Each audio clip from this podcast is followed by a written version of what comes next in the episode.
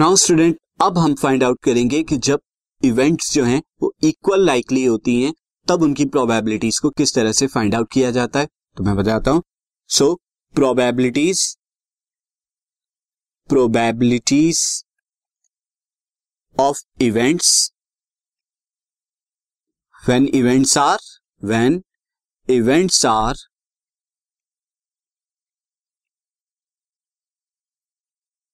equally likely या equiprobable हूँ। तब क्या हो?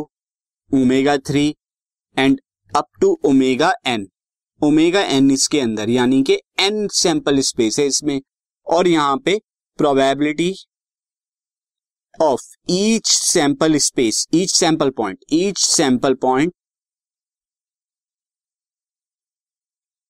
is P मैंने यहाँ पे हर एक सैंपल पॉइंट की प्रोबेबिलिटी को पी लिया है। That means probability of omega one is equal to P probability of omega two is equal to P and so on इस तरह से प्रोबेबिलिटी ऑफ़ ओमेगा एन यानी हर एक सैंपल पॉइंट की प्रोबेबिलिटी पी हो गई। अब आपको पता है कि प्रोबेबिलिटी ऑफ़ सैंपल स्पेस कितना होता है? वन होता है। और ये किसके इक्वल होगा? वन इक्वल होगा। Probability of each sample point जो है, उनके सम के इक्वल होगा, इस तरह से। ये इक्वल होंगे। अब आप देखिए, हर एक सैंपल पॉइंट की प्रोबेबिलिटी मैंने कितनी ली है? मैंने पी ली है तो मैं यहाँ पर पी पुट कर देता हूँ plus P plus P and so on कहाँ तक? एन तक जाएगा। तो कितने पी आ रहे हैं यहाँ पे?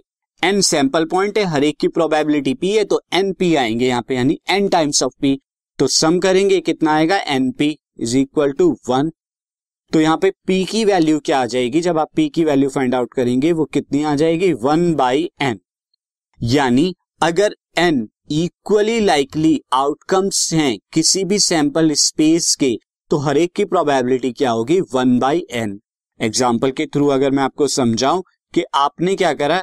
एक डाइस को रोल किया। और जब आप एक डाई को रोल करते हैं तो यहाँ पर सैंपल पॉइंट आपका क्या मिलता है? One two three four five six यानी टोटल कितने नंबर ऑफ़ यहाँ पर एलिमेंट्स हैं? सिक्स एलिमेंट है यहाँ पे टोटल सिक्स यहाँ पर सैंपल पॉइंट आ रहे हैं. अब मैं यहाँ पर कहूँ कि ऑल सैंपल पॉइंट्स जो है यहाँ पे उनके इक्वली लाइकली हैं. अगर यहाँ पे all sample points all sample points are equiprobable आप कहीं तो इक्वी प्रोबेबल भी लिख सकते हैं इक्वी प्रोबेबल अगर ये इक्वी प्रोबेबल है तो प्रोबेबिलिटी ऑफ़ ईच आउटकम यानी ईच सैंपल पॉइंट क्या होगी? प्रोबेबिलिटी अगर यहाँ पे मानू probability of one is nothing but one upon में टोटल कितना? सिक्स यानी वन बाई एन ये यहाँ पर एन का वर्क कर रहा है। सिमिलरली प्रोबेबिलिटी ऑफ़ टू भी क्या होगी? वो भी वन बाई सिक्स हो जाएगी। सिमिलरली प्रोबेबिलिटी ऑफ़ थ्री क्या हो जाएगी? वो भी one by six probability of six क्या हो जाएगी? वो भी वन बाई सिक्स इस तरह से आप इक्वी प्रोबेबल के केस में चलेंगे।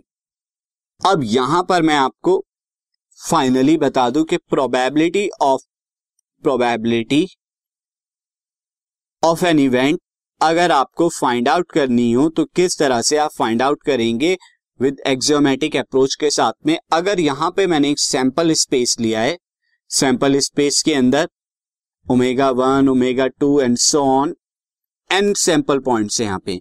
That means number of elements in S sample space में या सैंपल पॉइंट कितने यहाँ पे? एन है यहाँ पे। और एक इवेंट लेता हूँ। Let let's assume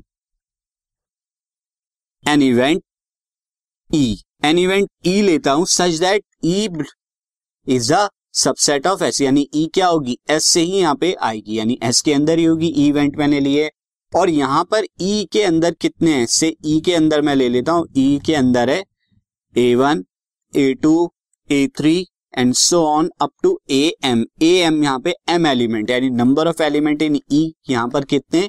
एम है। That means M sample points की ये एक इवेंट है। तो अगर आपको प्रोबेबिलिटी ऑफ़ इवेंट ई निकालनी है तो यहाँ पर number of elements in E upon में number of elements in sample point S तो दैट इज़ कितनी हो जाएगी? एम बाई एन तो ये आपकी प्रोबेबिलिटी ऑफ़ इवेंट हो जाएगी। किसी भी इस तरह से आप फाइंड आउट करेंगे। तो इस तरह से हम प्रोबेबिलिटी ऑफ़ इवेंट को निकालेंगे। अब और दूसरी इवेंट जब इवेंट्स के अंदर एल्जेब्रा लगता है और एंड या नॉट का, तब हम किस तरह से प्रोबेबिलिटीज को फाइंड आउट करेंगे, वो देखेंगे अपनी न्यू वीडियो में।